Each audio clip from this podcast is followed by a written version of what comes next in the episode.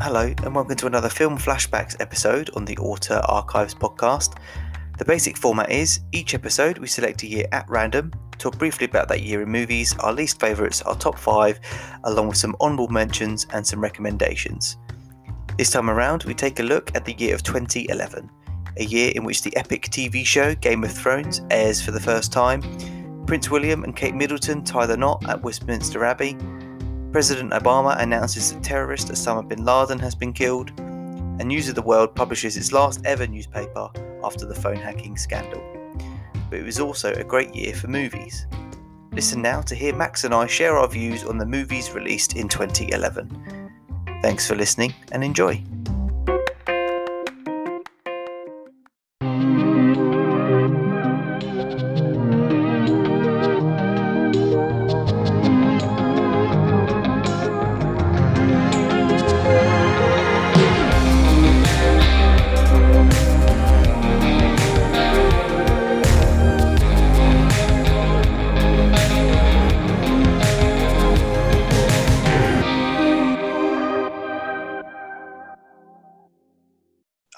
Max, welcome back to another Flashbacks episode. How are we doing?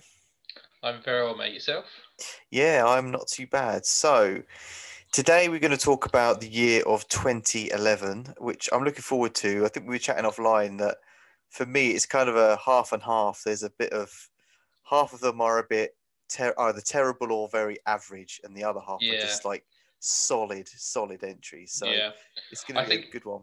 This is definitely a feel. This is definitely a year that when I was going through that, you, you know, you hit the nail on the head there, where it was like for every golden nugget of a film, there's an absolute shit pile that counteracts it and stuff like that. And it was it was quite hard to pick out a top five and honourable mentions in this because it, there because there was so many good films. Yeah. Um, but it I was also I'm sure you were as well spoiled for choice for films that were just like nah Yeah. nah like but um but it was it was it was it was quite uh quite like a little bit of an eye opener as well some of these films that are 10 years old as well it's like oh my god like aging us as well There's some as well that I feel like I'm looking at the list now that I've put of kind of respectable, like average-ish scores, which I wonder, like revisiting now. I mean, most of these I've only seen on release uh, ten years Yeah. ago. Whether what revisiting them would be, you know, change my perspective on it, but we'll see. We'll see what we get through. But before we get onto that, I thought we'd quickly catch up on our homework where we watched a film each from 1993. Um, so I believe you went and we were discussing whether to either watch Schindler's List or Tombstone. And considering lockdown is depressing enough, I think you made a good choice to kind of put put a pin in Schindler's List for now and stick Yeah. with Tombstone instead. So yeah um, schindler's list i've put in the pocket for another day in that but um i think that's a film you have to i say be in the mood for it obviously it's quite a sensitive subject but you just have to kind of you know Yeah. be in the kind of mood to you know well headspace di- digest it. Yeah, exactly, absolutely. Yeah, 100%. to, to really appreciate the um, the magnitude of it and all. But um, but yeah, so I watched Tombstone, and I I'm not gonna lie, I nearly broke podcast protocol and text you once I'd done because I was I absolutely fucking loved it. I, Yes, yes. but but Oh no. I was my own my only but is obviously is it's it's you know it's based on a true story and it's it, you know true events but it would have been uh not better but it would have been if they had adapted it almost or you know had a little bit artistic license because um and I'll, I'll be honest, I only saw it obviously, you know, a couple of days ago, and the, the characters already escaped me. Other than the main characters like Wyatt Earp, Wyatt Earp and Doc Holliday, and uh, you know, the uh, Sam Elliott. I can't remember the character's names. But yeah, but but the actual cowboys, the villains, yeah, yeah. The main leader of the gang. Uh, oh God, I, I can't think of his name. Um, that's gonna, it's gonna. I, I should, I should have made more notes to be fair, but obviously in real life, he died before his right hand man, Mm. who uh, who is weirdly as well Carl Reese from uh, the Terminator films, which I was like, what, Uh, you know, but he was just so, they were- they were absolutely brilliant, brilliant villains. Because obviously, like the first the first scene in the film, they interrupt a wedding and they end up killing you know pretty much everyone in this village. You know they kill the groom, they torture the bride. It just sets it on a tone straight away where it's like these guys are awful. Yes. Yeah, and it's just it's just such a brilliant, brilliant, you know, uh, you know, western and the setup of you know they they roll into town, they they start doing good things, and obviously the cowboys come in and they Mhm. start you know messing up things, and it's just it was I just loved it. I just absolutely loved it, and it was it wasn't your typical western as well where I think you made the point of it in the fact that like you don't have like the the, the sweeping shots of the of the duels and the you know Mm. that kind of thing. It was a it was definitely a Hollywood western. Oh yeah, the hundred percent. But uh, I fell in love with Val Kilmer in that film. I told you, it's career defining him role for him. him as Doc Hol- Holliday is one of the greatest like uh, right hand man, sort of like just it, it's just he is the perfect formula for that kind of supporting cast member that just needs to add that sort of little bit, you know. Yeah. The Wyatt Earp, you know, Kurt Russell. He he's a good guy. He's the you know He's he is the he's like I see it like they're they're the Avengers, right? Wyatt Earp is Captain America. Doc Holliday's Tony Is Tony Stark. Yeah, Like oh, that's the chemistry they Yeah. have. but it's just yeah it's just absolutely brilliant it's just um I, I, I need to watch it again I, ha- I have to watch it again i wanted to kind of give it time to you know to settle on that but i absolutely loved it and i will i will definitely watch it again and it was um yeah it's quite a diverse cast as well and you- you said about charlton heston in it so he's i don't know if you remember at the end when they are pursuing the remaining cowboys he's the owner of the ranch that they stay in when doc holliday is like on his last legs Right. Okay. yeah. But yeah, like you said, there's like Billy Bob Thornton, uh, who Billy plays Zane, like a- I think. yeah, Billy Zane, you know, who plays the like the well-to-do uh, actor in it as well, and just yeah, just absolutely loved it. And because of that, as you know, I've started on a conquest to finally complete Red Dead Redemption 2. So So that that was worth it just for that to push you to finally complete that fucking game. I was like, I was like, I love Tombstone. Gotta gotta go play some I Red think Dead 2 I think now. Tombstone's it. I think Tombstone's either in it or they they riff in it, off it. Like yeah. But oh, I'm so glad you like it. Talking about it's made it. me want to watch it again. I, I have it somewhere. I'm definitely gonna watch on it again. But um, but yeah, just I think you know Kurt Russell, he was brilliant as Wyatt Earp. Um, you know, uh, retired at, retired lawman who just wants to do good and ends up getting dragged back into you know the the the sheriff and marshal game and stuff like that, and just yeah, It's like I said, Val, Val Kilmer, absolutely loved him. Just which is, and that's the thing that kills me is that two, three years later, he plays Bruce Wayne, and I've said before, he just cardboard grey, boring Bruce Yeah. Wayne, and you've got this larger than life, charismatic Doc Holliday. But yeah, know, absolutely loved completely it. different. Good. Yeah. I'm glad you liked it. Um, so for me, I went a bit of a different type of film. I went and watched uh, Addams Addams Family Values. Ah, yes, yes, yes. um, which I will say was okay.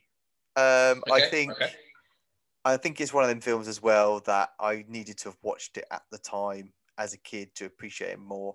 As I was watching it, I don't get me wrong, I still laughed. The the bald eagle stuff, the bald eagle bit was, in fact, the whole bit of the camp with the over the top, like leaders of the camp, Yeah, forcing them to watch like I think the Sound of Music. yeah, the, and uh, Annie, and yeah, yeah all these other films as punishment and, and wednesday's just like has no expression or they slowly like but i thought um joan cusack was really good actually Mm, as the kind of the femme fatale that's trying to just absolute psycho nanny. yeah he's just Yeah. trying to do over Fester Yeah. but i, I just love um uh, christopher lloyd as uh as Fester Oh, yeah, he's just he's so animated and like he just doesn't seem real he's like a comic No. book and that's and that's why I said before I love those films because that whole cast is just perfect in the roles that they play as well. Just you know, they absolutely everybody just fits to a T in that. But um, but no, I'm glad I'm glad you thought it was okay because it is a it is a it is a pretty decent film. yeah, don't get me wrong. It's it's a good. It was a good sort of late afternoon, like early evening viewing. Yeah. Um, yeah, it's absolutely fine. It was good. Fair I enough. enjoyed it. Fair enough. Uh, right. So over to 2011 then. So as always, we'll quickly get the the chaff out of the way. Um, get the terrible films out of the way. Um, so I don't know if you want to go first or I want to go first. Uh, you can go first. Okay. Right. So I've kind of broken the rules and done four, Okay. um, which I won't talk too much on, but I'll just get them out of the way. Yep. So the first one is I've got his bad teacher, which I don't know why I've watched Yeah, this I with I Cameron it. I Diaz. can't, can't stand her. Don't know why I watched it. I, She- am going to blame my wife. I feel like my wife made me watch it. I think both of us have said this before. She was our first crush as a kid because of the mask. Yeah. And then after that, she just become as annoying as fuck and just Yeah. yeah, no. Yeah, I feel like it's an alien's abdu- abducted her and it's not the real Cameron Diaz anymore. Um, because yeah, this was. I mean, I don't really remember it. I just know I've rated this very low, Mm, and just being like, another reason why I just Cameron Diaz post mask is just yeah. not not the one. Um, the other one I've got. I won't to talk. I don't know why I watched this as well. The Human Centipede two. That's okay. just it's just like disgusting. Like why? Who has ever decided to make that? The Human Centipede. The first one was kind of, you know, it had a buzz Bit- because bit- it was, you know, it's the new sick film to watch. well, Yeah, yeah. and it's kind of tongue in cheek. Whereas this is just disgusting. Like Yeah. genuinely disgusting. One of the lowest rated films I've ever rated on Letterboxd as well for good Yeah. reason. Um, one that I think I put down as more of a disappointment um, because I love Greek mythology and it's the Immortals or Immortals just on its own. That have Mickey Rourke in it? Yeah, it had Mickey Rourke and um, Henry Cavill plays Theseus. Yeah. He's the main guy, and I love anything Greek mythology. I remember seeing it since in the cinema. I just didn't get into it. I remember it. it being quite slow. But Mm, again, that was ten years ago. Maybe a part of me wants to revisit because I, I love the I love the mythology piece. Um, but yeah, I just remember it being really, really disappointing. Um, and my last one is a film, a film I want you to watch because it's wrestling related, okay. and it's called Monster Brawl. Have you heard I've got uh, we, yeah, we I've got it. of? Oh, good. We've talked about it before. With which which bitch Swamp Thing. I, I thought I thought I wasn't Yeah. sure if you'd seen it Yeah, or not. me, me and you bought it. I'm pretty sure we bought it within 24 hours of each other from CEX because it was like dirt cheap. But yeah, because it's got like Kevin Nash. Uh, Yeah, like a um, security guard, isn't it? Yeah, like Jimmy Hart, Yeah, that's it. Yeah, Herb, got, Herb Dean, the Yeah. the ref from UFC. well, you, got, you got Witch Bitch, Swamp Thing, Dracula. Yeah. Yeah, it's basically a Royal Rumble of matches Yeah. with legendary Horror. monsters from horror. monsters, it's yeah. just ridiculous, but good ridiculous. Yeah. Um, Won a lot of Oscars, if I remember. oh, wait, no, it didn't. Best actor Swamp Bitch. Swamp, what is it? Witch Bitch and Swamp Gut or something. It, Like yeah. Jesus, who, who wrote this stuff? but yeah, I thought I'd had to uh, throw it in because I think I've still got it. I've still got it somewhere. I might, I might have a little gander. It's the disc is framed on your wall. Si- signed by Witch Bitch. uh, so yeah, they're my terrible four. What have you got as your weaker ones? Uh, so my first one is Green Lantern. So Ryan Reynolds, uh, DC comic book movie. Uh, it just fell flat. I think that I think DC, you know, I haven't watched the Snyder cut yet of Justice League. I haven't got four hours to spare at the minute to sit and watch that. But I just, you know, they were hot off the heels of the Dark Knight trilogy, you know, and it just they just went in such an odd direction with their f- films, and they could have they could have picked up the pace and you know had a real competition with um, Marvel and built their universe, and they Mm. just they just pulled crap after crap out, and this one was just one of it. It was, it was Green Lantern, a character we've not seen on screen much, and they finally brought to the big screen. It was just a big old dud of a of a film. So yeah, pretty disappointed with that. Um, the Adjustment Bureau. Not seeing it. See, I hate films where the tagline, or the, like, not the tagline, but the promotion is uh, they'll use one of your favorite films as a comparison, and then it's shit because you're like, okay, did we watch the same film? Because they were saying, oh, this is like the new Inception, and it was terrible. It was, it's Matt Damon and Emily Blunt. Um, they've got this basically these uh, this uh, they call them the Adjustment Bureau, shockingly enough, Hmm. who can travel between places and you know uh, just it's it's so convoluted and just not that interesting enough. Like you know, like I said, it, they compared it to Inception, but it just wasn't that interesting at all. And I just yeah, fell on its ass, not very interesting. Um, the last one is Unknown, which Yeah. uh, Liam Neeson in his you know copy and paste man on a mission now, which has become so boring. He, he you know he struck gold with Taken, and they've just done it in so many pissing scenarios now. Um, but he's a guy who loses his memory and just can't remember anything that's happened to him, how he ended up in a What day is it? Yeah, what day is it? Who am I? You know, uh, and just basically trying to find out who he was and why he was ended up in a car drowning in the river in Geneva, I think it is. Yeah. but again, it, that. it was just, it was just, yeah, it was taken with amnesia, and it was like, yeah, nah. Next, Yeah. next, please. yeah, it's, it's just he, like you said, he's just been typecast as this drunk, Massively. like usually like a, a drunk ex cop that gets put in a situation, and it's like, yeah, My, boring. I went around my parents a few weeks ago, and they were watching Flight Plan. I think it's called. That's jo- is that Jodie Foster one? No, or maybe it's not Flight Plan. It's There is one he does in in a plane where he's like Yeah, a air was- police or something. yeah, and that was exactly the same. Oh, It non-stop. it's non-stop. That's it's it, non-stop, which is funny. It's called non-stop because it felt like it was a non-stop film because it just seemed to go on fucking ever. But nah, it was um same thing. It's just yeah, taken in the air and that. But um, but nah, Yeah. sorry, so, sorry, Liam. Yeah, just he, he's he's so much better as well. He can do so much Yeah. better. So I don't know why he's just cashing it in. I suppose. Right. Okay. Right. Now we've got the crap ones out of the way. Let's go on to our top fives, and then we'll do our honourable mentions afterwards. So uh, I don't know who started last time. Do you want me to start this time? Yeah, Okay, so my top five, I my number five, I I took out in and out of my number five spot for a while, but I I, I realize I quite I keep putting bleak movies in my top five, so I was trying to like not put so much bleak in here. okay. Um, so I've gone for a no, it's not bleak. It's I've gone for a, a solid choice, I think, and I'm hoping it may even be in your top five, but we'll see. okay. So, my number five is Rise of the Planet of the Apes Okay. Because I love the original Planet of the Apes. I have never seen any of the sequels from the original. So I think there's like five, but I've only ever seen the, you know, you mentioned Charlton Heston, the Charlton Heston Planet of the Apes um, from way, way back. I remember watching the the original, bought it on DVD, and I, even though, you know, it's, you know, I love all the Godzilla films of man in Yeah, suits yeah, yeah. and you know you know it's a person in a monkey outfit and but that It's just what?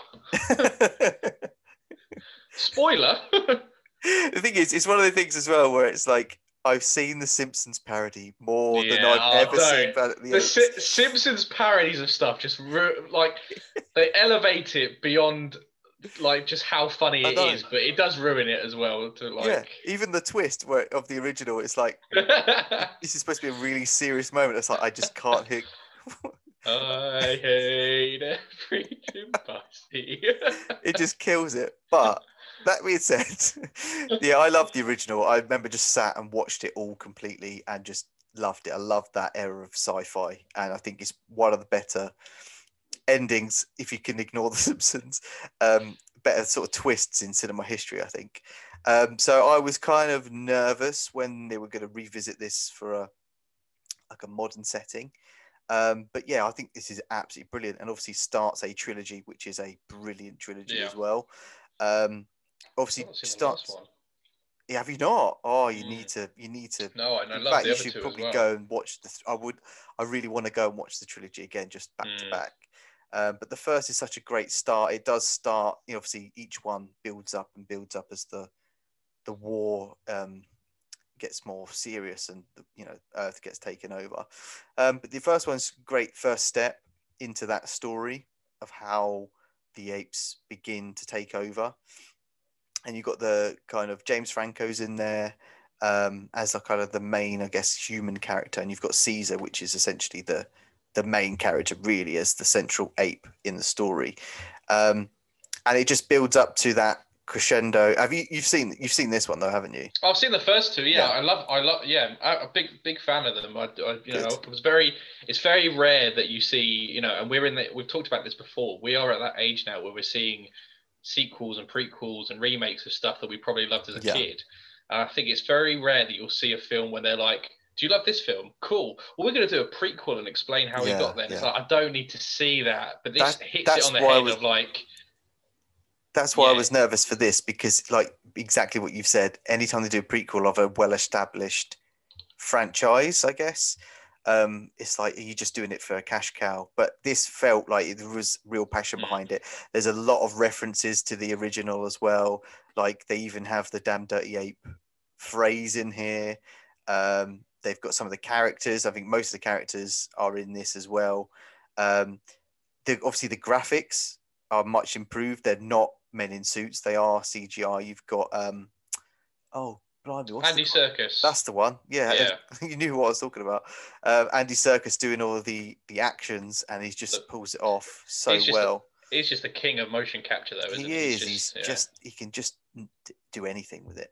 Mm. Um, and I just remember the standout scene where Caesar finally says no and like stands up to humanity. That that kind of it was very much in the cinema like silence like fuck like mm. that's such a big moment that is the tipping point of the war essentially of the apes turning on humanity and yeah their, their, their self-awareness exactly and just like mm. taking charge and like it just i just thought like this is how you this is how you take a, a an old franchise from or you know the original from the 60s and just bring it into the modern mm. world and do it justice so yeah, I, I think it's a great. And I'm just talking about it again. I want to go and watch the three films again because they are, as I know. Don't get me wrong, there are better trilogies out there, but this is a very strong trilogy for me, mm. and it mm. could have gone really bad and just gone into like ridiculous self-parody Simpsons territory, but um, it doesn't, and it's a it's a really underrated trilogy, I think. I think it's good as well. I like I liked it because it was one of those things where it like I said, it you know it was a it was a worthy prequel, but it kind of it gave the apes more depth because it was like yep. yes they overtook the world, but their their hand was kind of forced. Like mm. the, you know they're used as tools for experiments and you know for because he's trying to come up with a drug for um Alzheimer's. Uh, Alzheimer's. That's it. Because is it is Dad John Lithgow? That's it. Uh, yeah. Yeah, I think it is his dad. Yeah, yeah. Yeah, he's trying to obviously you know find a drug and you know but he's, he's got family members who have got the um, you know the disease and ultimately trying to cure it, and you know they use the the chimps as uh, you know as I said you know test subjects and they keep them in uh, you know, keep them host- not in prison, but you know, they keep them imprisoned for these tests and stuff like that, and they're treated poorly and stuff like that. And you, you know, it's that whole thing of you can't treat a creature in that manner and then ultimately give it super human brain ability and not expect it to kind of you know fight back. Fight yeah, back exactly. So it's one of those things where it kind of you know the apes took over, but only because we kind of gave them the abilities and the the you know the mental capacity and the yeah. you know the drive to do it as well. It's so the whole like um, playing God piece as well, isn't it? Yeah. Like this is kind of messing with Mother Nature. This is kind of yeah. what you get. It's the fighting back. But yeah, I think um, I also remember. I'm pretty sure it's this the the credit scene where it kind of shows uh, yes the, the, the kind the of spread. the spread kind of yes. awkwardly like coronavirus yeah. um, of how this uh, like, tra- like during the credits a very like somber ending where it's like this yeah. is the start of it and obviously leads into the sequel and the third his, as well because his neighbor who is a pilot starts coughing up blood doesn't he just before he leaves for a trip and then it follows him as he goes from country to country yeah, to country. That's it. Very, you kind yeah, of see the spread as the as yeah. the film is like winding down. It's like wow, it's okay. Quite, it's quite clever. It, it is quite clever, you know, kind of little teaser as to like this is where we're going. Yeah, That's exactly. happening. You know, the apes are the, the virus is taken over. The apes are um, going to be uh, be taken over soon, and that. Yeah. no, good choice. So yeah, that's my number five. What have you got? Damn. So that's that's not in my top five, but it is in my honourable mentions. So as I said, I've got a lot of honourable mentions, so I'll swap that out for another one. Uh, my number five. So I'm not going to lie, and I, pro- I apologise to everybody in advance. I've got a lot of films in this top five that have um, the names that I will butcher. So I, I completely apologise in, in in advance. Jack, you might have to do like a sort of a Moe Szyslak thing of like, I love the film starring like just covering them out and dubbing it over over the top. So nice. apolog- apologies in advance. But uh, my number five film uh, from 2011 is The Artist. Nice, good choice. Uh, I funny uh, funny story. When I went to go see this, I went to I took my mum to see it for uh, I think it was Mother's Day, and the when we were buying tickets, the guy behind the counter at Cineworld said, um, "Just to let you know, are you aware that this is a silent black and white film?" it's like, yeah, why? It's yeah, like, tra- oh, trailers exist. Yeah, it's like oh, it's just that we've had we've been told by head office to tell people because the number number of complaints they're getting from people, and it's just one of those moments you just think, oh god, just let the apes take over. You know, just we we we don't deserve this planet. But so, but, but anyway, so uh, yeah, the artist. So uh, and apologies in advance. Uh, Jim uh, plays Sure. a so- yeah plays a silent movie star in the late 1920s. Uh, who you know he's, he's a big star of the uh, the silent movies uh, that were made popular back in the 20s. He meets a young actress who he ultimately helps put her in, in the spotlight and get her you know her name out there, um, and she ultimately becomes more popular than him. Um, and this is at the like, set in the late 1920s when silent films are kind of uh, mo- moving out and they're moving towards what they call at the time the talkies. So f- obviously films with sound, and you know it's a case that you know the studios decide actually you know what this is becoming the more popular type of filmmaking. People are you know they're drawing away from the silent movies, and ultimately he as an actor doesn't really have that stage anymore because he you know that's what's dear to his heart. That's what his preferred platform of movie making is, and you know it's a, it's a it, it's it's a film about you know dealing with ch- you know uh, ch- life changing things people who you know clinging on to the glory days of stuff which you know we're getting to that age where we're doing that on a daily basis clinging onto things uh, you know dealing with depression and then ultimately trying to embrace that change for the better and ultimately you know moving into what is this, you know what the future is essentially and adapting one's character to be able to do that. And it is it's brilliantly made because it is made as a as a silent film. It's you know for a film about a, fi- a silent film era who's coming to an end to be a silent film is just brilliant. And it's you know it, it's done in that very you know that kind of um that sweet and comedic golden era of you know of, of filmmaking as well. And it really does have that kind of nostalgic feel behind it in the whole filmmaking process. Um and you know f- you know it has it has a nice ending. Ultimately you know he he changes as a person. He, he appreciates what um what's happening to his, the industry he loves. And you know they want you know he has to change. What he's what he's been on famous for for so long is is no longer a thing. And ultimately he has to move on. Um but yeah it's just it was just it's such a like i said it was such a rarity of a movie to to and such a such a gamble as well like a, a well played gamble as well by the studios to make a black and white film that ultimately won best picture i think it's the first black and white film to uh, win best picture since Schindler, schindler's list in 93 Yeah, that probably sounds about right, actually. Yeah. yeah Oh, and, And, funny know- enough, the last episode we did as well, 93. Yeah, absolutely. Yeah, funny. Yeah, there you go. Good tie-in. But yeah, and it's just you know it must have been such a gamble by the the studio to make you know that film when it had you know a pr- relatively unknown cast as well, other than a couple Yeah. of uh, well-known names like Malcolm McDowell and John Goodman. But overall, you know, Jardine is wasn't you know that well known now. Obviously, we've seen him in um, he was in Wolf of Wall Street. He was in the oh god uh, the the film with George Clooney. I can't think what it's called. It's, uh, it's where the the art the soldiers that go around Germany saving pieces of art. Oh, Uh, Monuments Men. That's it. Yeah, he was brilliant in that. So he has become a you know a, a more well-known name you know to us, Yeah. but at the time not so much.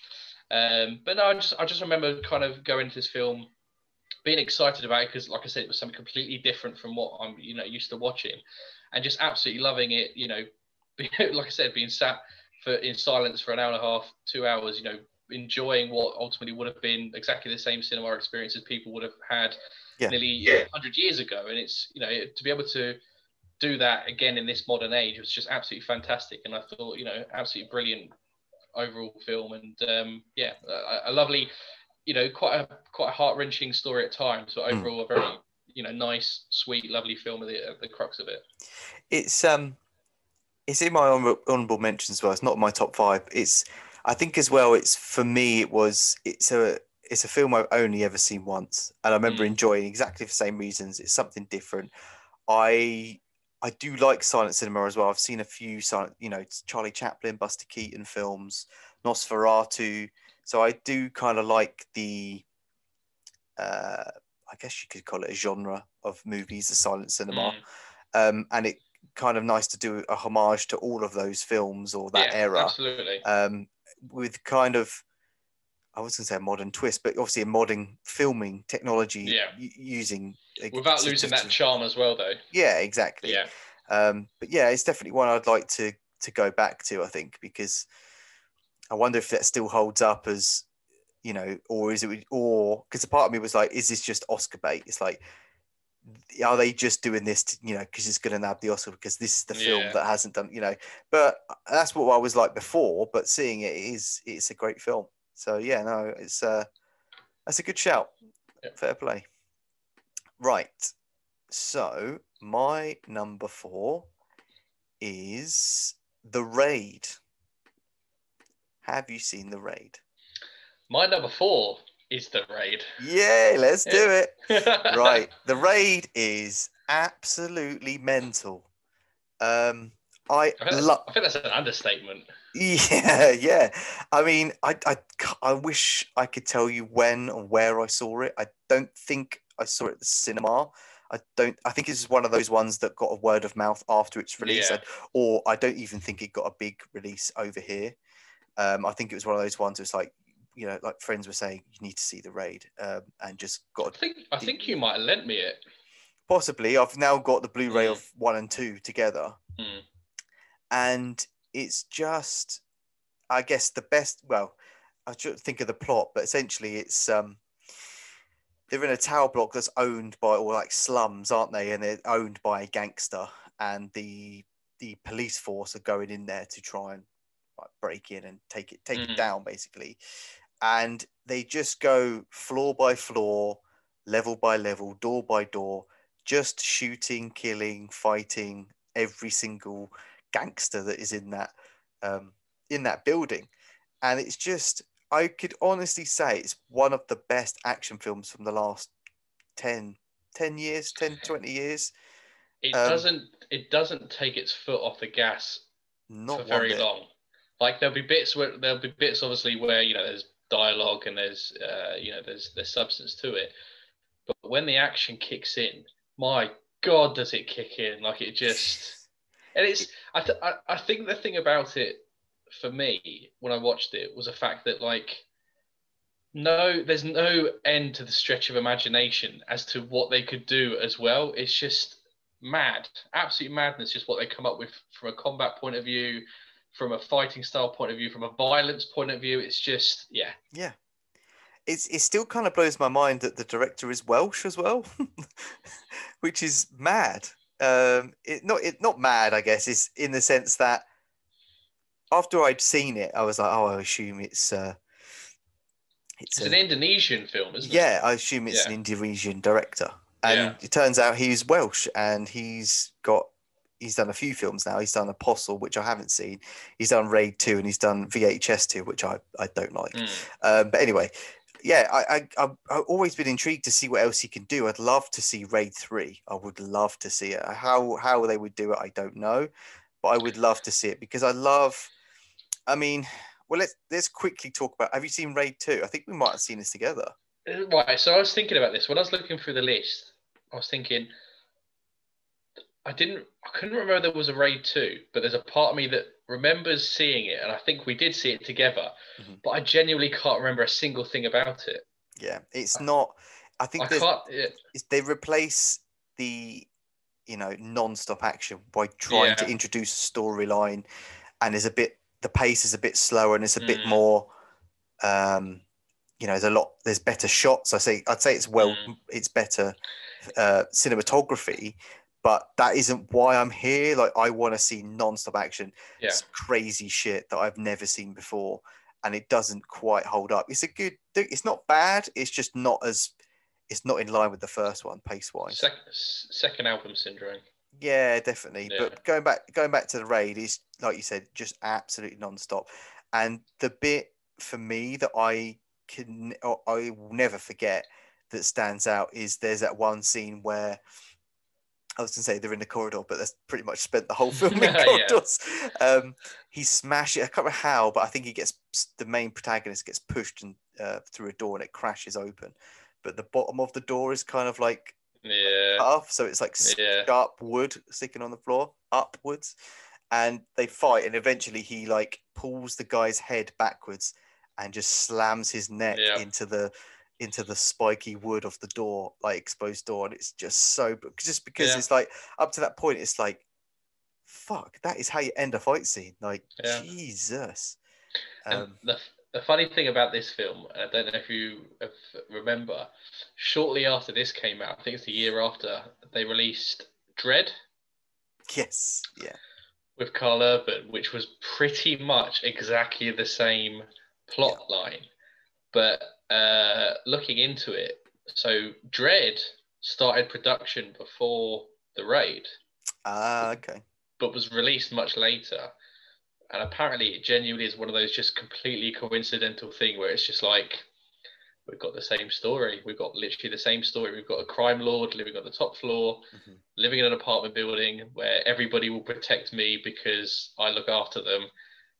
Yeah. Come up to the top if you can. And it was just it was just mad to be like, oh, that's the raid. That's- yeah. I'm pretty sure it was there. It was like the following year. Yeah, it's like it's oh, just- yeah just copied the raid. but it was um but yeah i think i think you know you, you hit the nail on the head the fact that it was one of those word of mouth films where it's just like you have to see this film just like just how mad it was and yeah I, I think it's you know it's one of those kind of like video games come to life where it's like Mm. every level has a different boss every level has a bo- an end of the level boss that has a different skill and you know it could be this giant henchman who will crush you or it would be this like silent assassin who can take out two people at once whatever it might be. Like everybody's got a different style of fighting whatever it might be and Yeah, what, yeah. you know what the ne- what the next challenge is. And it was just yeah i just I, I love those kind of action films where it doesn't it's like you said i don't i, I- I didn't come here for the story i didn't come here to find out about the characters. Give me the basics. Give me his first name. Give me you know give me a couple of his interests. Why he's here what he's doing and then get the get out of the way and just let me see some absolute carnage. Yeah. like that's yeah that's all that's it's all really tense as well. That there's a there's a bit I don't know if you remember where there's like the bit in the corridor. Yeah a corridor B. yeah. Um, ah yes. there's a bit where there's like there's like a henchman and he carries a machete around with him, yeah yeah. And like the main protagonist I can't remember his name, but then again you're not there Uh, for the name, right? yeah Um, he's like hiding behind like some drywall. He's like hiding behind in, in someone's apartment to yeah you know get a break from the, the chaos and he feels like this guy's rooting around the henchman with his machete and he's like hmm he could be behind the drywall and like stabbing the drywall and he's like dodging it and like i think it cuts his cheek and it's like jeez it's like so tense as well but um yeah it just doesn't let up i think it's like what an hour and 40 minutes Yeah. relatively short film but they need to be i think those films you can't have it too long with that pace i No. think just tire you out Yeah. um but yeah, it's just brilliant, absolutely brilliant. And I really wish they would do a raid three and kind of go back to the formula of the first one. yeah Maybe not, maybe not like a, a just have like an underground tower, so going down levels instead of up. hey you joke you could do it they've done Yeah, they've done they've done above ground they've done same level go underground Yeah, go Or under sea, under the sea, just change it all altogether but the sea raid. Yeah. So yeah, that was uh, I guess our our joint number four, which is oh, I'm glad you've got it in your top five as well. Okay, so. I guess back to me for my number three. Now, my top three were well, my number one was Untouchable. Pretty pretty guaranteed that you know what my number one is. I but think this is a, yeah but my number three and number two were a toss up, really. But my number three I've picked is Warrior. Okay. Now, I remember arguing with my wife as to what to see. Either see, I wanted to see Warrior, and she wanted to see another film on this list, which you can probably guess what it is. Um, um, so I didn't initially see this first, or the other film, and then I saw Warrior with a friend uh, um, at the cinema, and I kind of went in thinking, yeah, this is just going to be kind of a generic lads, lads, lads UFC f- film that doesn't really emotionally grab you. But boy, was I wrong. I got completely caught up in this film. Mm. You know, having a brother as well, like two brothers fighting against each other like estranged. Well, I'm not estranged with my brother. There's, there's no. That's where the similarities disappear. Um, so uh, they're, they're, kind of estranged. One uh, is Tom Hardy, who's uh, goes went off into the military, and another uh, the other brother is very much more, I guess, traditional upbringing. Has a family. Um, I think he's a teacher, um, and kind yeah, of had Joel, um, Joel Edgerton. That's it. Yeah. Um, so they've you know they've both brought up in the same family but have gone completely two different directions. Um, and the the the father of the family um, being Nick Nolte, which for me may be, I mean, I haven't seen every film he's ever done, but possibly my favorite uh, performance he's ever done, where he's kind of starts off as this recovering alcoholic who you kind of get this understanding from their childhood he wasn't the best father and would perhaps mm. beat them or there was domestic violence in the household. There's not much mention of the mother in this. And I think they have a lot, there's a lot of built up tension between the brothers, specifically Tom Hardy's character, who kind of resents him um, and begrudgingly asks him uh, to be his like trainer as well because he trained them mm. as kids. So they both had this background of martial arts background, um, and they enter this tournament. So both brothers, and there's also I think it's based on a true story, which is even even better. I think. Um, so they enter this martial arts tournament and it's kind of the traditional, you know, where it's going to go that they eventually meet in the final.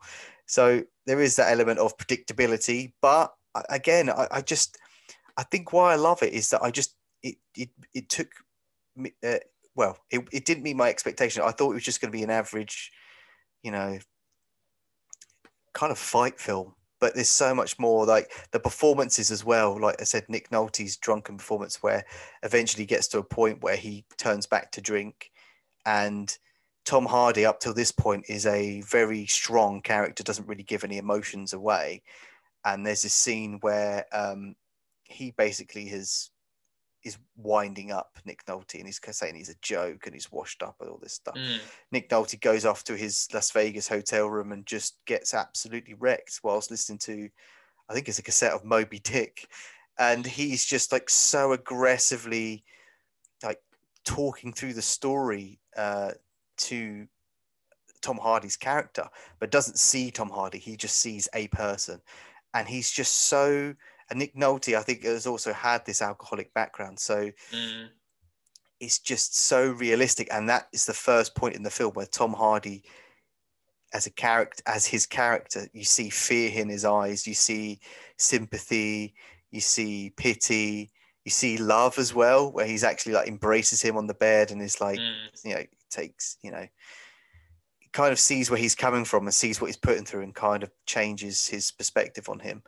Um, and it all culminates into their fight scene where they are fighting one another and they're kind of neither neither of them wants to give up and they have this great sort of climax um, and this is just a great scene when the fight's over where they both walk off to the locker room together arm in arm and like embrace each other as brothers again and it's just this happy ending you've got this great moment where nick nolte as well just like watches his two sons walk off and just smiles and he's kind of like I guess After proud of himself. shit out of each other. yeah, yeah, that's my boys. Cut to them like just pulling each other's hair.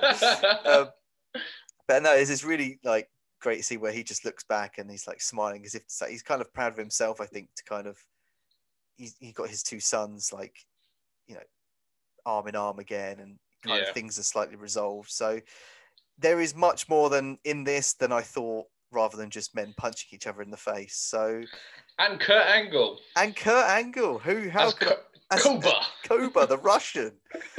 um, the most which again- American hero in the world playing a Russian. It's just so jarring. But I just again, it was like I think that's another cherry on the top, isn't it? When it's like one of your favorite wrestlers just appears Oh, in a film that you're watching. There's, Like, no- huh? there's nothing great than a film that you're already invested in and loving. Then a, a wrestler turns up. He's like, "Here we go. This is."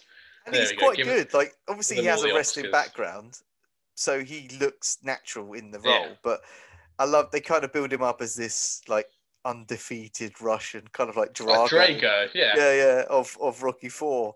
Um, and he does come across quite quite menacing. You know, his stature, he, especially Mm. later in his career, he's he's a bit of a beast. Um, but yeah, I, I just think, yeah, I've, I kind of said what I wanted to say. I think really, but it just took me by surprise of how much I really enjoyed it and was how much emotionally invested I was by the end. I think. Hmm. No, that's good. I, I, I, I enjoyed this film. It's not in my honorable mentions, not in my top five, but I did enjoy this, and I, I'm in the same breath as you. As I thought it was going to be like. Did you ever see the film Never Back Down? No, but that's this is what I thought this was Yeah. going to be. So I thought it was going to be like that, where it's like, I'm going to be the toughest fighter in the world, and I've got to beat this guy who's the cool guy who's, and it's just like, uh, like you said, just a UFC wank fest of you know Ultimate Fighters, and it wasn't. It was brilliant. It was like raw. It was like there's actual story behind these people. They've got their reasons why they're fighting. They're not just like I'm the better fighter. It's like yeah, you're fighting for a reason though. Like like you said, Tom Hardy's character is fighting to you know, because he doesn't know any other way other than violence and kind of, you know, almost it's almost like a it's almost like self-inflicted violence as well that he, you know, he, he hates his life and he's doing it to just feel something. Mm. And you've got Joe Edgerton who wants to support his family. He, he's not making a lot of money. He's got this opportunity to give his family a better life, and it's it gives a bit of depth to it rather than just you know blunt instruments whacking each other and stuff like that. Yeah. But, um, but no. yeah, there's, there's there's much more like as the film progresses, you find out their background, especially Tom Yeah. Hardy, where there's this whole thing about he run away from battle and whether that's true, and like there- there's a myth around him like ripping the door of a tank and stuff like that, and it turns out that he's entered the tournament as well to because one of his um, if oh, I'm that's it. remembering this his right, one of his comrades was died in uh, arms. died in in, in Yeah. battle, and he wants to give money to his uh, to the widow. So that's and- right. and that sort of thing. So, the, you know, by the end, you don't know who you want to win because you you sympathise, empathise, with, with both ends. and behind both both brothers. So you don't know where it's going to go, and usually those films you kind of predict. You know, there's one Mm. outright person that's going to win, but You'd like to think that because they reconciled, maybe they split the prize money. Yeah, Maybe maybe that's a little little you know make your own they do them things. You know, when it cuts to like ph- photographs of the real people, and it's like they never Yeah. spoke to each other again. One of them stole the money. yeah, bit of artistic license. Like let's let's change the ending. Let's let's let's let them reconcile. It's like in real life, Steve killed. like I was like, they never spoke Yeah, to each other just after this. complete turnaround of the mood. Just like, oh, he was a bastard all Oh. along.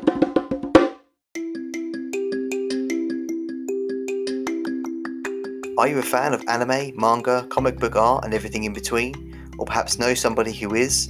Then make sure to check out the work from Instagram artist NoopsDS on teespring.com, where you can purchase some incredible artwork on t shirts, mugs, stickers, phone cases, and much more. Personally, I've bought the t shirt with the Spider Man print in black, which looks fantastic and is a perfect fit. Various different colours are available, and shipping is worldwide. To find out more, head on over to teespring.com forward slash stores forward slash noopsds. That's N O O P S D S. And check out all the incredible work on Instagram at noopsds. Links are also available in the episode description.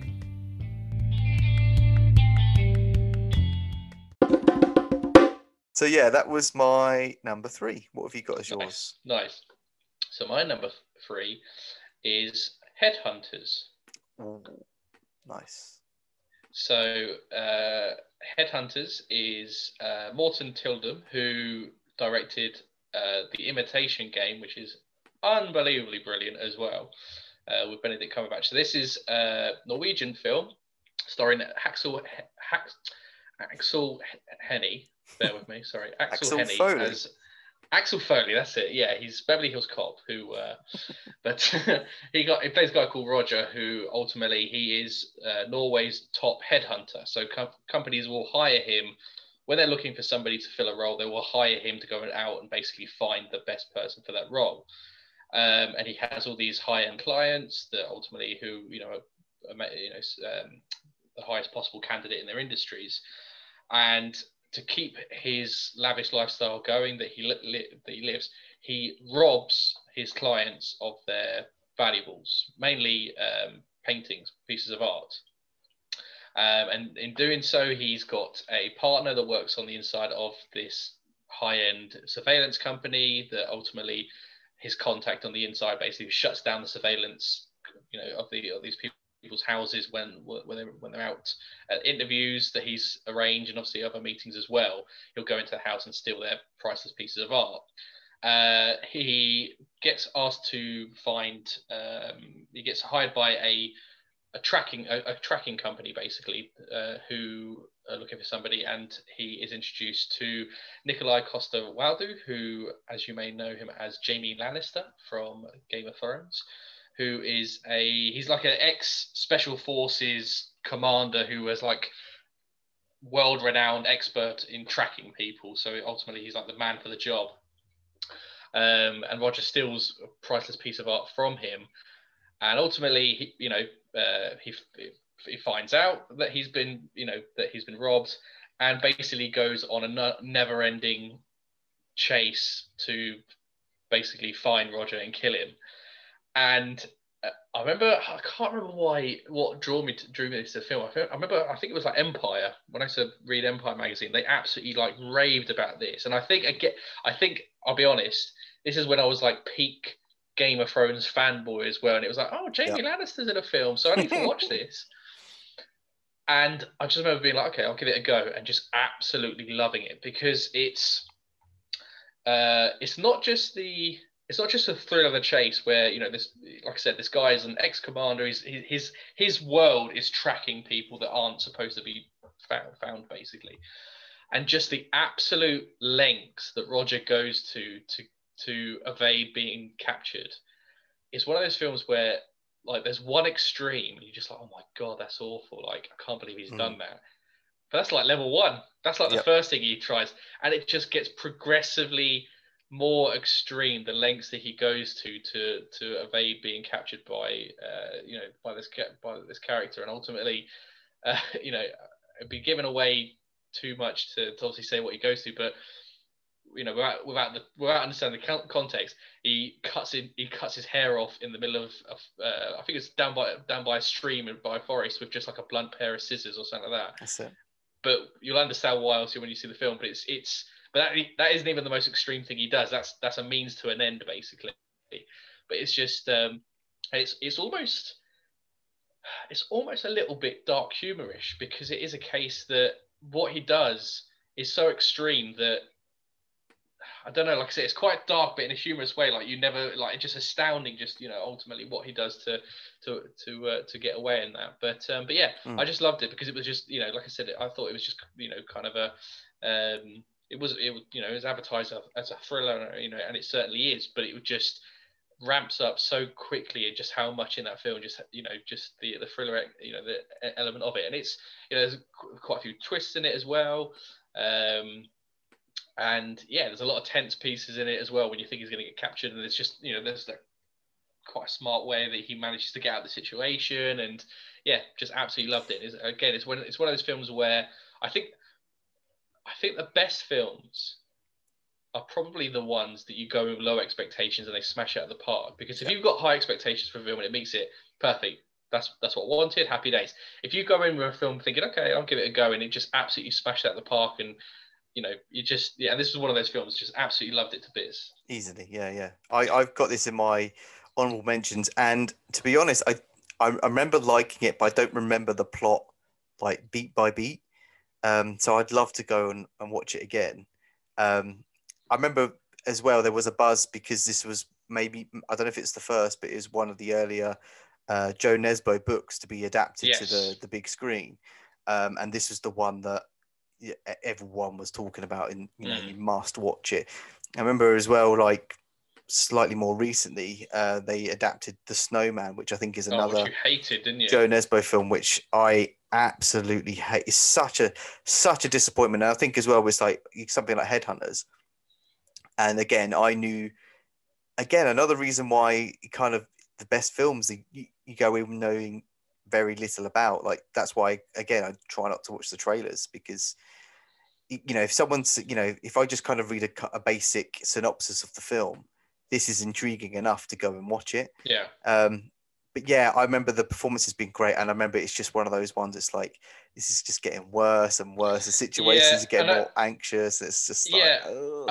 And I think for me, the bit that I enjoyed, the fact that like it wasn't, it was very cat and mouse in the sense that it wasn't like it wasn't like oh you know this guy's an ex special forces, but he's trying to capture this really intelligent, smart guy who's you know is is like no, he's just a guy who is is quite clever in the sense he's worked out a way to rob people, but that's about as far as his intelligence goes. Like in the sense of like evading capture, he literally is out of his element, and that's why Mm.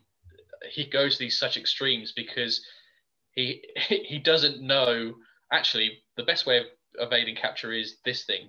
He Mm. doesn't actually know what the best way of doing is, so he just goes to these absolute extreme lengths of you know human conditioning in order to do it because he just doesn't know any other way. And that's that's why i love the whole cat and mouse behind it because it's not like it's not equal equal parties of you know of expertise. It's it's literally run for your life because there is the expert in this field Yeah. after you.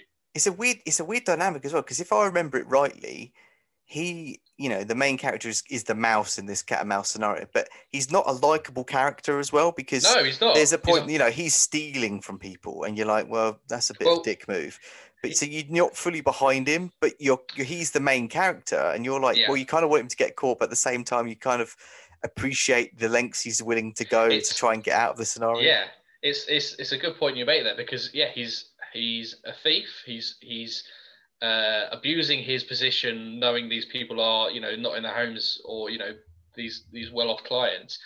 He's uh, cheating on his wife. Uh, you know, he has a mistress that ultimately he, you know, that's part of his lavish lifestyle that he he's kind of a sugar daddy for, you know, for, for another girl. Um, so he's not, you know, he's not a likable person, but it is, it's, it's a, it's a funny dynamic, as you said, because ultimately, quite rightly, Nikolaj Waldau's character is trying to track him down because he's stolen property from him, but actually, he's the protagonist in this. Like, Yeah. it's not like it's, it's, yeah, it's. Um, you don't know where you stand with him throughout the whole Yeah. thing that's all I remember it's like do I want him to get away do I yeah, want him to I get want. caught Yeah, I don't I, know I, I, I want him to get away because it's. I want to. I want to continue the chase, but at the same time, he Yeah. does kind of deserve to be chased. like, like. yeah, exactly. No, that's a that's a really good choice, and I, I I didn't put this in my top five purely because I don't remember it as well, and I'm not sure how I stand. It might be one I have to go away and, and watch as part of our our next episode, Hmm. um, just to see if it still holds up as as I remember it. But um, no, Annoyingly great. enough, anno- annoyingly enough, I lent it for, to one of my friends about about ten years ago. To be fair, because I bought it when it first came out on DVD, and I lent it to him, and he still got it. And it was one of those films that I can't for the life of me find online on this sounds this sounds well, like the sequel to Headhunter, Headhunters. Is to I, hunt, yeah, I, tra- hunt him I down track for my the friend. yeah, I track I track my friend to extreme lengths to get the DVD back. yeah, it needs to be done. That's a worthy sequel. Um, okay, so that was your number three Uh, yeah. track. So my number two, um, I kind of don't want to talk about it because um, I Uh, think- do, do you think our number two and number one are the same? I think they are. Yeah. Okay. Okay. So, is your second film um, Spanish? yes. Yes. Okay, so number two is The Skin I Live Oh, In. this film. Oh, yeah. You, you, So- you, you go first. Let me, yeah. So I I can't remember how this came about. I don't know if you saw this before me or Don't. Give away too much about this. I won't. I'm not going to give the spoiler away. Don't worry. This is one film that listeners, if you have not seen, make time to watch because yeah, just yeah. Sorry, you, you can't, yeah. No, it's fine.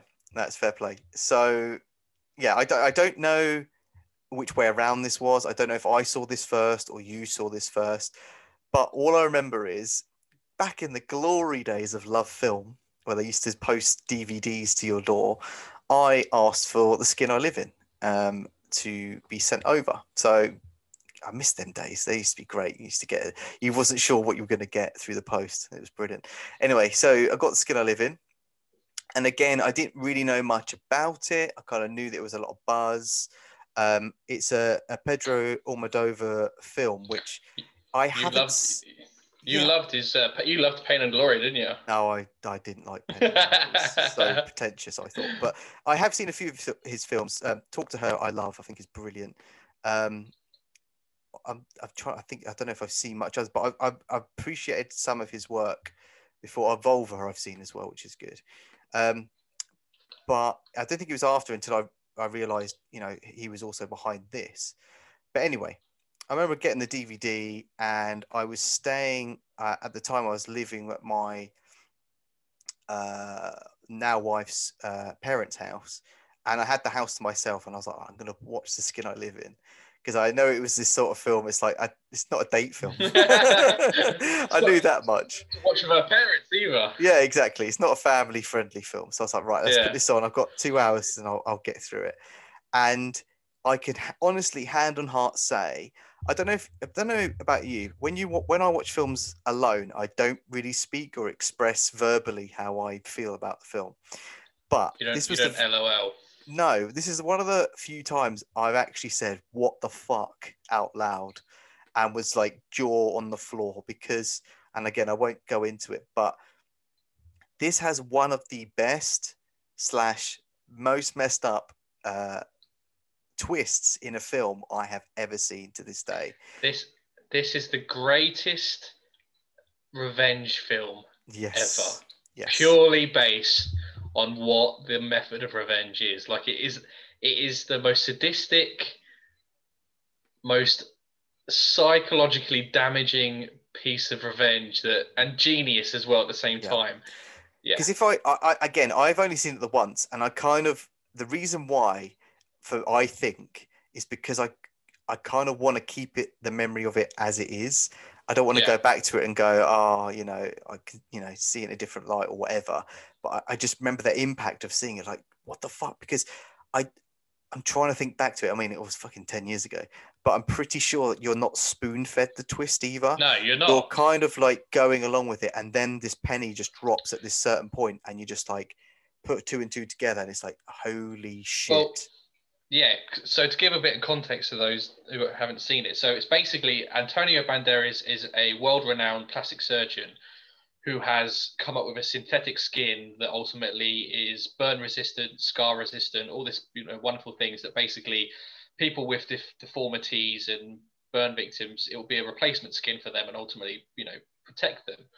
Um, he's been doing experiments on humans and he's kind of uh, he has this he's quite secluded he's got this huge house um, and he gets basically kind of not blacklisted by his, the industry but they kind of say you know you've you've you've come up with this revolutionary idea but you're doing it in horrible methods. So yeah. sorry I, I think he loses like he loses financial backing doesn't he yeah. because of what he's doing yeah. Yeah. So ultimately he you know resides to his ha- uh, his big house and he keeps a young girl prisoner in the house and you don't really know why, whether or not she's part of the experiments. There's there's kind of um, inklings that that might be the case, but it's never really, you know, you don't in the early goings, you don't really t- know why he's keeping this young girl prisoner, um, and only uh, only a few people in the house know about her being kept prisoner as well. And there's kind of a non-linear story that it ends up going into, where it actually goes back and forth as to, and it explains a lot because it, there's a lot that happens in the in the start of the film that you're kind of like, okay, I'm not really sure what's going on, but but the non-linear part of it explains pretty much everything and where you got to that point. And when the penny drops, so when you, you said about watching this, so I saw this at the cinema. So oh wow. Uh, so uh, funny enough, uh, it was part of a double feature that I went to go and see. So me and my friend Albano that used to go to the cinema together, we watched uh, Cowboys and Aliens. Jesus Christ and then we went to go see this, and this this was on quite late. So This started about I don't know ten, half ten at night. Yeah, we went to quite a late showing, and there's only about I don't know twenty or thirty people in the cinema, and this was one of those films, and I, I can't. I think the only other film I can think of where this happened was Bad Lieutenant with Nicolas Cage. when, the, when the penny drops and the twist lands, there was an audible amount of people, and I was one of them. So uh, so was Barno. Same thing. We go, what the fuck? And people are looking at each other in the cinema, like just It's gasping, like just like looking at each other, like, is this real? Is that actually what's happened? And just like it's it's it's what I love about cinema. It is absolutely what I love about cinema, where you share that experience. Whereas you know whether it's you know I talked about Endgame, where that you just got that that shared emotional moment of like the coming together all the characters that have been together for 11 years in this giant battle or a film where the revenge twist finally drops and it's so surreal and so brutal that the whole cinema everybody that's watching it even if it's only 30 or 40 people is just in the same breath of looking at each other like holy yeah. shit uh, like that is unbelievable and it's it is it's it really is one of those things where you just it's i think the thing that like gets me got me about it was when when antonio banderas' character explains what he's done it's almost like just another day for him just another just Yeah. another yeah, like oh make sure It's you do casual. this yeah make sure you do this make sure you do this um and yeah and good luck and it's like it's not even like haha my diabolical scheme Yeah. like haha i've done this and i've done this and haha i've done this it's like yeah so uh, this has happened um yeah and uh, it's like he's had he's he's thought this through and he's like i'm going to do this and i'm not going to say what this is but you know and it and it goes in such you know because again I don't want to give too much away. People have to see this film. You kind of think you know where it's going because of what he's doing to the person he's trying to get revenge on. You kind of think, okay, we know how he's going to get revenge, and that, and it's not. And what he does is probably probably worse than what oh yeah.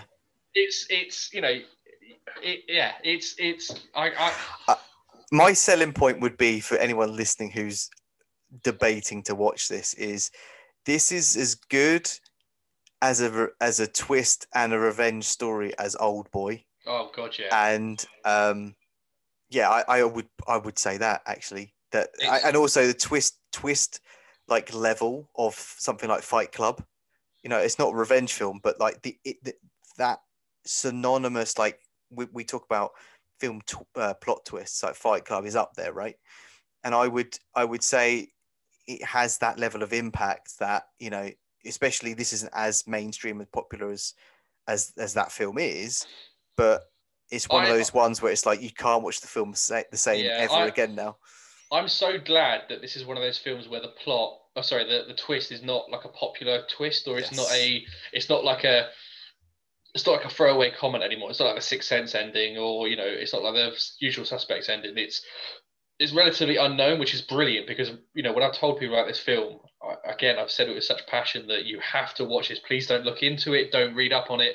Don't look at what the ending is because it will make it Yeah. that bit, you know, that bit more. i think as well the people who have seen this are the sort of people as well that are very precious of Oh, spoilers mate, so are very just- yeah good It- at if- keeping those it yeah me like i said me and uh, me and barno were just like it, it's like shock and awe just like yeah wow like it just i remember like at home i was just sat like that made me sit up and was like like and then you know in your head you're like plotting it all together like so that means that and and wait, i had what? just and, and i had just seen cowboys and aliens as well and i didn't think any film would ever top that. So you know i had a bonus of a night where i thought look i've just seen daniel craig and harrison ford in the wild wild west fight aliens. I'm not going to see a better film tonight let alone this year. And to go and see this and it you know just the rest is talk history about you know? yeah talk What- about the what- other end of the spectrum. what a night. Yeah. definitely jesus. So Yeah. yeah um i, I kind of don't want to talk too much without no no. I think there's enough sold there for anyone listening Go who hasn't seen it, it, to go and watch it. Go definitely. and watch it. Definitely go and watch it. Right. So that brings us on to our i am assuming shared number one Oh. which I'll let you take this one then. You start okay with this one. okay. So if you look up cool as fuck in the dictionary the definition will be the movie drive 100%. this film again, again, it was a film that I had very little uh, knowledge of and very word of mouth, and I didn't see it at the cinema, and I'm gutted. I've never seen it. I will always hold you to that. My only, my only hope is that because it's the 10th anniversary this year, I hope that they bring it out in the cinema as a 10th anniversary thing. And now that cinemas are reopening soon, I pray that this is one film that they do a 10th anniversary of because they did it with Inception last year. Um, they did it with quite a few films last year, 10th anniversary. So I hope this is up there with 10th anniversaries. But like it was yeah like i said relatively unknown film um i watched it once it came out on dvd and i think actually it was i think it was you that again lent, that lent it to me because you was like you have to watch it and um, i remember seeing trailers for it and just i thought the same kind of thing what you said about warrior where it was going to be like it's just a car chase film it's like you know it's just another action car chase you know i'm not really interested in that in the slightest and it's like it's not it's it's part of a massive overarching story so Ryan Gosling is a Hollywood Hollywood stunt driver who ultimately has a side hustle as a getaway driver. For anybody who's willing to, you know, to pay him that ultimately needs a quick getaway, he is the man. He is the ultimate dr- getaway driver that you'll need. Um, and he ultimately uh, he gets he, he, forms a relationship with a, a woman in his building, her and her young son, whose husband is in prison at the at the moment. And ultimately not to you know not to spoil too much of it but he gets enthralled in a robbery that goes wrong that basically puts her in danger his friends in danger. And he goes from this very quiet calm cool collected character to actually being pushed to the limit of you know having to kind of go outside his comfort zone and just yeah get it's kind of a bit of bit of revenge as well in in certain certain aspects as well um, but just try and clear his name and ultimately those who who mean the most to him. But it just it's like I said, it was one of those films again. Didn't know much about it, a lot of buzz behind it, and this film for me, this could have been a silent film because the soundtrack alone complements this film mm. so much and sets up the scene so well it, like you know the, the music being used fits so well with this the, the scene that it's it's obviously matched with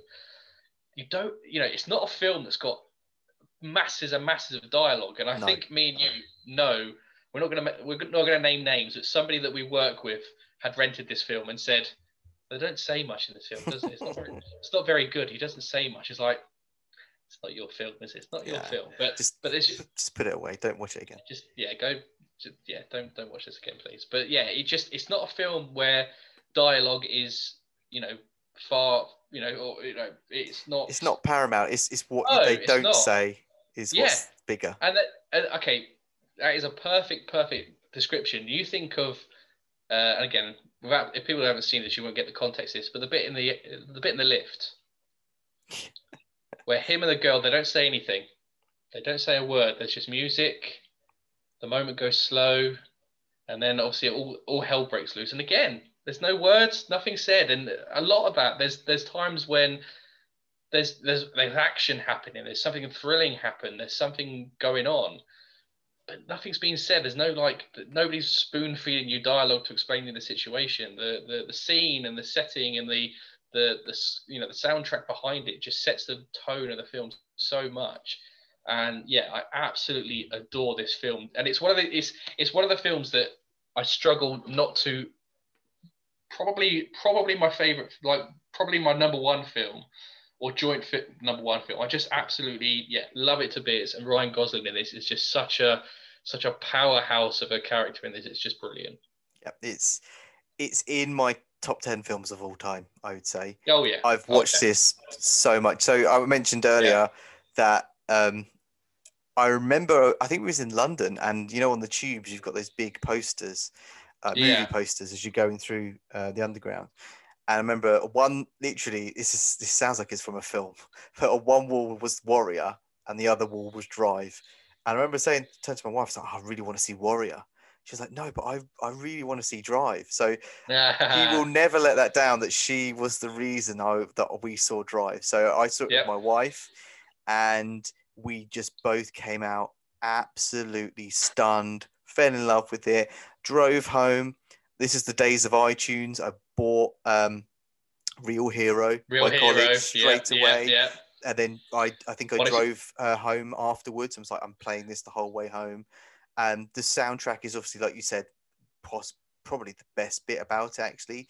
It got me into synthwave music. Like Yeah. I knew, you know, that kind of modern 80s synth vibe um, that I just Kavin- absolutely love. Kavinsky and Desire and College and yeah, all of that yeah. stuff, chromatics, like it's such a good soundtrack. And then on top of that, you've got a great cast. Not only have you got Ryan Gosling, which I think at the time was up and coming. I think he'd done stuff like Blue Valentine.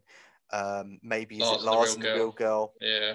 He's nowhere near as he was as popular as as famous as he is now. So that won me over. I can see why. Also, my wife wanted to see it because she loves Ryan Gosling. Um, but also, you know, you've got Oscar Isaacs in there. You know, he's now you know stupidly famous on the back of like Star Wars. Yeah. You got Bryan Cranston, Breaking Bad. Uh, you know, he's in the middle of Breaking Bad. I think when this was being Yeah. You filmed. got Ron Perlman. Ron Perlman, Carey Mulligan, Albert, Albert Brooks, Brooks. Christina Hendricks from uh, Mad Men. Yeah. There's yeah. some great, great cast members that I get, I guess, kind of get forgot, or not forgotten, but put to the side when you know No. obviously Ryan Gosling's the centerpiece here. So and it's it's a good i love the fact that it's not lean it doesn't lean on that as well like Mm. again i remember watching this film and being like oh bryan cranston's in it oh ron perlman's in it oh my god this person and it's one of those films where again it wasn't like star-studded cast that's why you have to watch it it was just this is i mean on you know going back i remember the trailers the trailers were so simplistic it just you know it did it a, it did it a credit when you you watch the film because it's not a film that kind of flashes in your face that oh there's a big cast and this big you know big No. big screen film but even Um, just the poster, like most of the poster was just Ryan Gosling, right? Rather than every yeah. single cast member saying, "Look who's in Yeah. it." Considering Bryan Cranston was very famous with Breaking yeah, Bad. At the at that And that was- time. and that was the height. And you're right. That was the height of, you know, that was what coming into like the last last couple of seasons and stuff. And that was like Yeah. the peak of Breaking Bad fandom and that. But um, it just makes me laugh, like Albert Brooks, because it it was when you've got uh, Nemo's dad saying "Shut the fuck up, you fucking moron!" Like it's just it's a bit surreal. It's like, oh, hang on. It's also weird because I another film that's in my top ten is Taxi Driver, and he's in Taxi Driver as kind of the Yeah. Weasley guy that's trying to stop Travis Bickle get with Yeah. Cybill Shepherd. So I'd always that that's such a jarring thing for me to see him in this, Yeah. where he's this like really aggressive kind of mob boss kind of guy. Yeah. Um, it's, it's got it's got everything. It's got action. It's got romance. It's got car chases. It's got it's got very very bloody violence. oh my god, yeah. um, It's it's like a it's like a it's almost like a uh, like a near like a noir B movie. Like a it's Yeah, like yeah, a, yeah. It's it's just It's then it's- and yeah. very and a very stylistic one.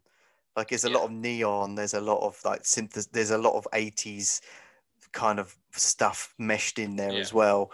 It's just got got such the- great style. Like, and also, Yeah, I think when I loved at the start is you know you have the drive like the title sequence kind of come on screen. It just reminded me like Vice City, GTA Yeah, Vice the old- City, that sort of vibe. the old fa- the old fashioned like um, fluorescent pink handwriting. Text. Yeah, exactly. Yeah, that's it.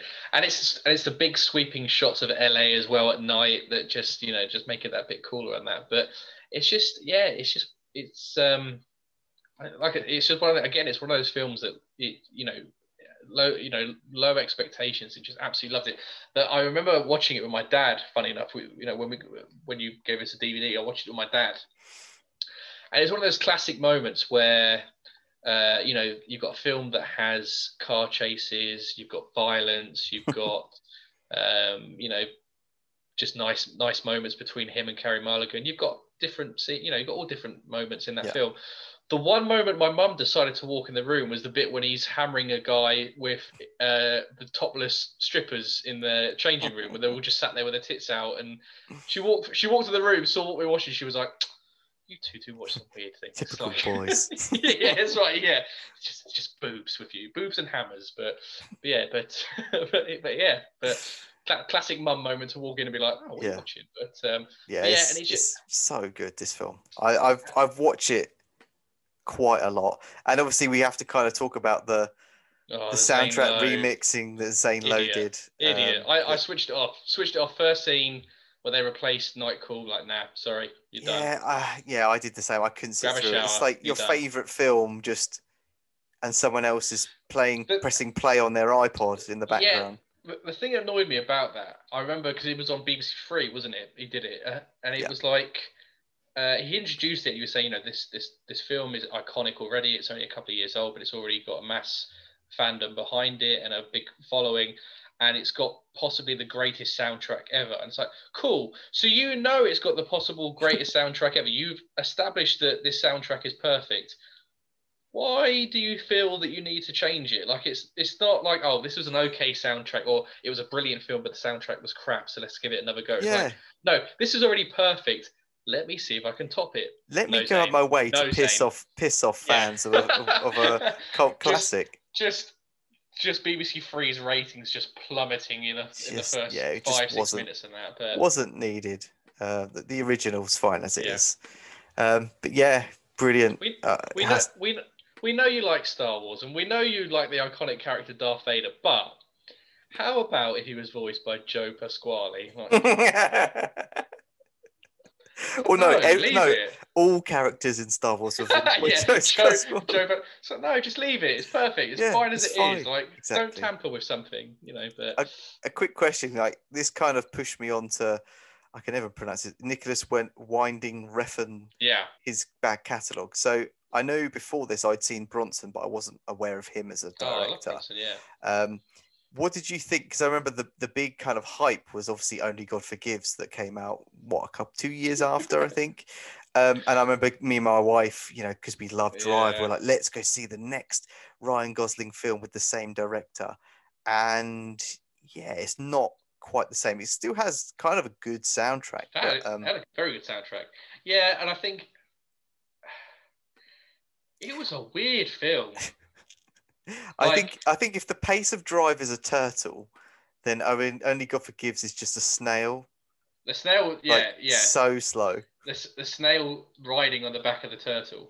But yeah, because it was it was a weird film because it had the same kind of the same kind of feel to it, and that again that kind of uh, noir kind of um, stylistic film because it's set in Thailand, isn't it? Yes, I remember they do a lot of Thai boxing, didn't they? Yeah, So, and like he he plays a guy whose brother kills a young girl uh, at a brothel, doesn't it? And he's basically Yeah. the, the local gang trying to get revenge on him. But I remember being um, oh that cop, yeah, the, like the, the psycho cop. He is brilliant, and he you know is he loves he is really he, good. He, he, he loves torturing people during karaoke, which is his like thing, which is you know pretty you know uh, quite a psychotic characteristic. But yeah, I remember being like, this isn't Drive. No, yeah, I I- this this this is this is cool. This is different. It's very. It was weird. There's a couple of bits when it was uncomfortably weird as well. It- hmm like His relationship with his mom as well is Yeah, really you- you, strange. you can see what I'm doing, but Oh yeah, yeah. But yeah, it's just like this is. I don't get it. I don't know. Like it's just one of these weird things. That's like. I, I- It was it was it was like- too art house, wasn't it? It was Yeah, too it- art house. But um, but yeah, it's a bit of a letdown. Again, I think it was one of those things where the same as what we do with, let's you know, we'll hold our hands up. We've done it with Christopher Nolan films. We watch. We watch Inception. You watch The Dark Knight. You watch uh, Interstellar, and then you go, oh, Tenet. Here we go, Tenet. Well, that was something. That was definitely a film. Yeah. That was that was a film, and I, it's, I, it's I still hold out for the sequel for Drive because there is a second book called Driven, which I would love to see. But I think as time's gone on, I don't think we're going to get that now. Yeah. so I'm accepting that. I tried. I tr- I think I told you this story. I tried to read the book of Drive. So, so it's based on a book, Mm. and but the the book is very very non-linear. As in, it starts uh, starts very much towards the middle of the film, and goes back and forth a lot. And it's you can see why they struggled to kind of adapt it into a screen screenplay because it was like w- watching the film so many times and then reading the book you can picture the scene in your head and you're like oh we're at that point of the film oh Yeah. okay fair Yeah, yeah. like that's that's really at the end but i'm like four chapters in it's just yeah it's a bit it's a bit fr- it throws you off a bit so it's um Yeah, I, I, didn't read the whole thing. I'll be honest. I'll be, I just put the film on again. Yeah, just put the film on. Yeah, but it's, there's no there's no soundtrack in books. No, but it's it's like I said. I think you could. I, could, I genuinely think, and I, I don't know if you know it might sound stupid, but I genuinely think you could have this film with no dialogue and just enjoy the soundtrack, the scenery, the sets, you know, the setting, and know what was going on based on. Yeah, I think it's just... a good point. There's enough going on that isn't that doesn't require speech for yeah. it to hold its own. So yeah, I think that's that'll be interesting. That'll be that someone does that potentially. Give, but, um, give that a go, Zane Lowe. Go on. Yeah, just turn yeah. it down. on. Yeah, yeah, just have no music. See yeah. happens. You know, there you go. Right, so great number one because we both have the same, which is oh. good. So I'm going to throw it to you for your five honourable mentions. Okay, so actually, uh, let's sorry, let's quickly run down our list, okay, our top yeah, five. So I'll, I'll do mine quickly. So number five, I've got Rise of the Planet of the Apes. Uh, number four, I've got The Raid. Number three, Warrior. Number two, The Skin I Live In. And number one, Drive. And you? Uh, my number five was uh, The Artist. My number four was The Raid. My number three was Headhunters. Number two, Skin I Live In. And number one also was Drive. Nice. Okay. So, yeah. So, over to you for your five honorable mentions. Okay. So, my first one is uh, Crazy Stupid Love.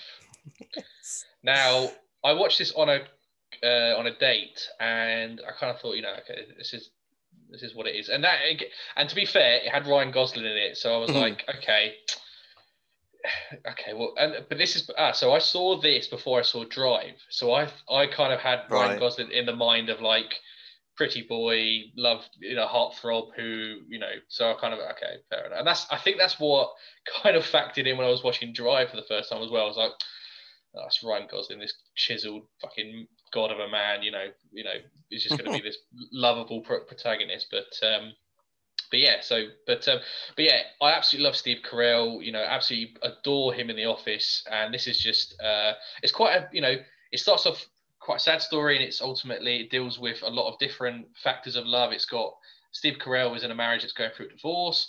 Um, his daughter is finding new love uh, with um, Ryan Gosling. Uh, there's the whole thing of casual love around, you know, uh, Steve Carell's character goes back onto the dating scene. You know, he's, he's, he's got wife and kids. He's, he's not been on, you know, dated anybody in, you know, decade, you know, almost a decade or whatever it is. Um, and it's just, you know, it's one of those films that it's got all different, into, uh, you know, different stories all happening at the same time. And they ultimately do entwine. And it's, it was just, it was one of those films again. It was just, you know, I didn't know what to expect, and it was actually a very, very, very funny film, and you know, a, a solid cast as well. Um, so you got Steve Carell, Ryan Gosling, Emma Stone, Julianne Moore, and yeah, just yeah, just a nice, nice, you know, kind of yep. rom com. Good shout. It, yeah, it is what it is. And, yeah, absolutely. Yeah. Um, next one was X Men First Class. Now, I, I love my Marvel films. I love my comic book films. People know that. But I always, I've always found the X Men films to be very hit and miss. They're just one thing that I've just, I don't know. I've never really been, uh, never really think ever really stuck in, and I think it's always been a bit hit and miss. They've had some absolute brilliant ones with things like Logan um, and Days of Future Past, which was the sequel to this. But X Men First Class, similar to similar to Rise of the Planet of the Apes in the sense that they went back and did a whole prequel, and you know, let's explore where the characters came from, which is you know, taken it in a whole different direction, and it's absolutely brilliant. You've got Michael Fassbender, you've got James McAvoy. Um, oh god, I can't remember her name now. That's going to annoy me now. Uh, Jennifer Lawrence. Yes, it Jennifer Lawrence. But yeah, uh, absolutely brilliant. Kind of, as I said, you know, it's, it's rare that you have a prequel that of, a, of an already established franchise that works, but this does, um, and I thoroughly enjoyed it for what it was. Um, if you've ever wondered, so if you liked X Men First Class and you wonder, I wonder what Magneto's cock looks like, and I wonder what Magneto taking a piss looks like, you should watch Steve McQueen's Shame. So I haven't uh, seen so Shame. Shame. That is your that's your recommendation. You're gonna watch what, Shame. To go and watch Fassbender's penis. Yes, just watch that. It's it's honestly it's the first scene of the film. He goes for a piss and you see the, the whole thing.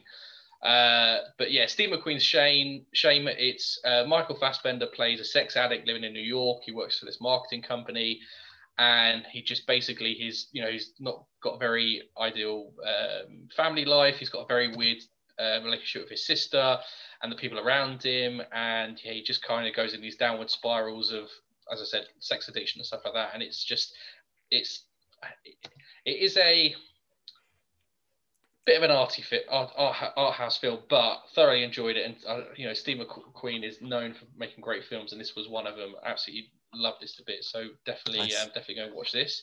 Um, my uh, fourth one is uh, the Inbetweeners movie. Not gonna lie, this is again. I think it's very rare that when a TV series that's so brilliant decides to do a film, if it really does pay off. Um, I think one of the other rare examples of this was Alpha Papa, the Alan Partridge film. That was just yes. you know brilliant, brilliant to the big screen.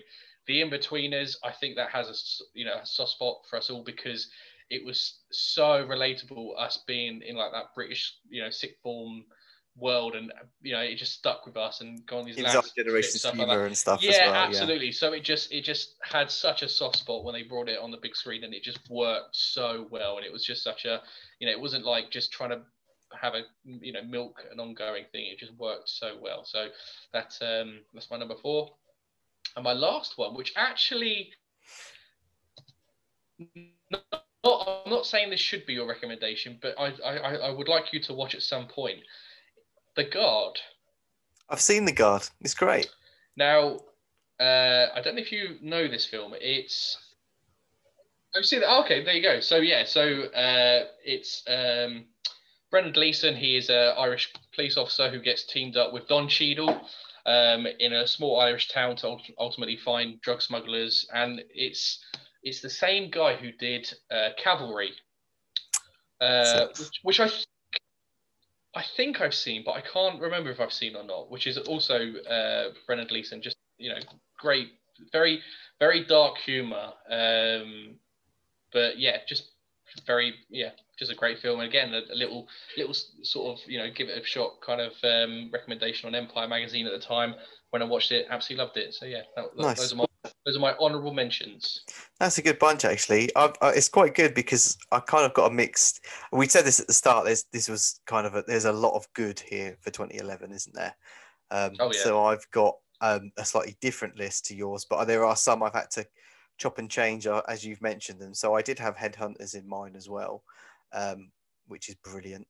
Um, so my first one, um, which I don't know if you have seen, is 50 50 with Joseph Gordon Levitt and Seth Rogen.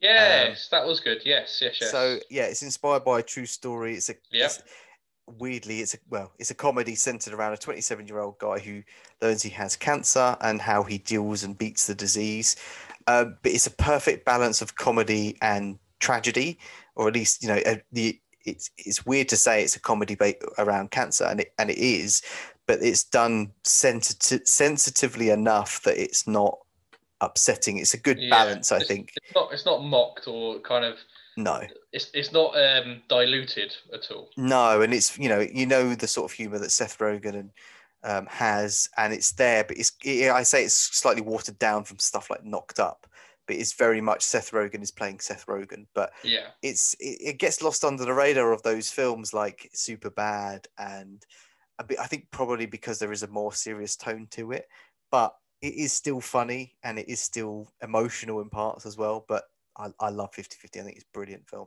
Mm. Um, I'm going to get my one horror film out the way which I think is really underrated. It's called You're Next. Um, oh, okay. This is brilliant. Um, it also has a, a good, not a good soundtrack, but there's a great song at the start, which is a really good uh, intro to the film.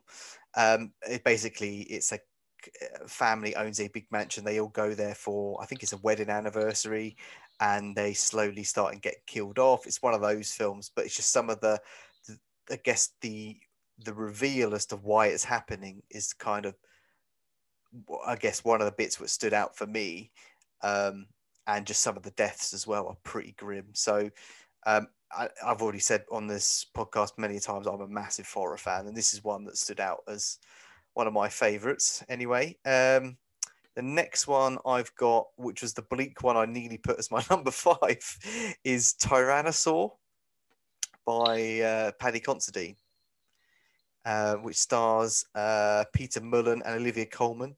Mm. Um, this is a tough one. It's a British film, and I think British films. The reason I say that is I think British films have a sense of bleakness to them. They kind of seem to go hand in hand when people think of British cinema.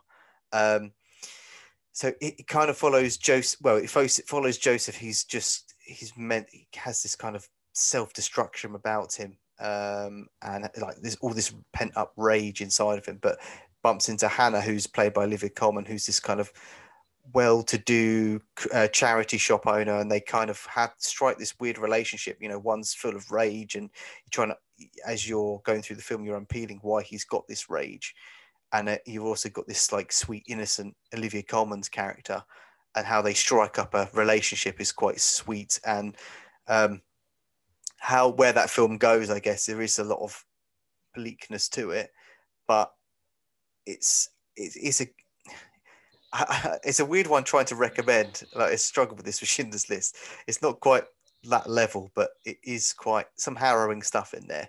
But I think the relationship between Olivia Colman and Peter Mullan in their, their polar opposites in character is really interesting, great dynamic. Olivia Colman is brilliant in this as well. And you can see why she goes on to win Oscars uh, for the favourite late uh, a few years' time. Um, but yeah, really underrated. I think as well by this point I'd only ever seen her in Peep Show, so to see her in something yeah. else a bit more serious was uh, was a nice change. She was brilliant in Broadchurch as well. I think. Oh, and Broadchurch, yeah, yeah definitely. Um, one more I've got is Mission Impossible Ghost Protocol, which nice. I've I've put in here because this was the the turning point for the franchise, wasn't it? Mission Impossible Two wasn't great.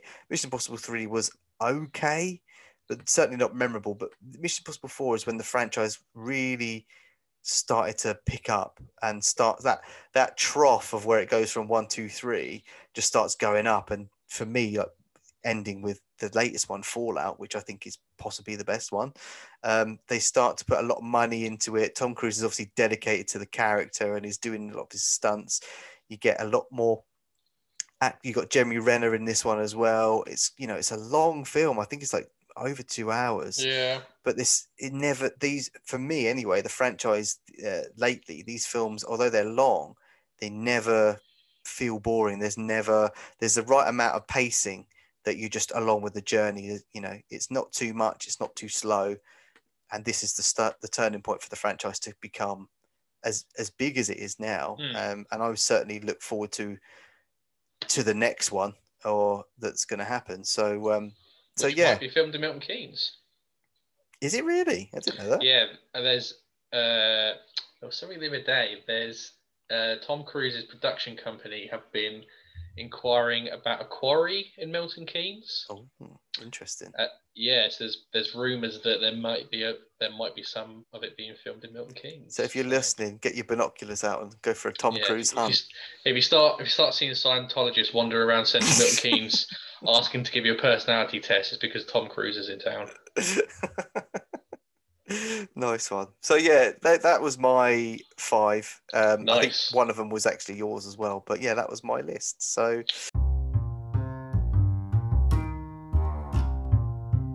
So okay, here we go. So rec- so what are our recommendations for next time then?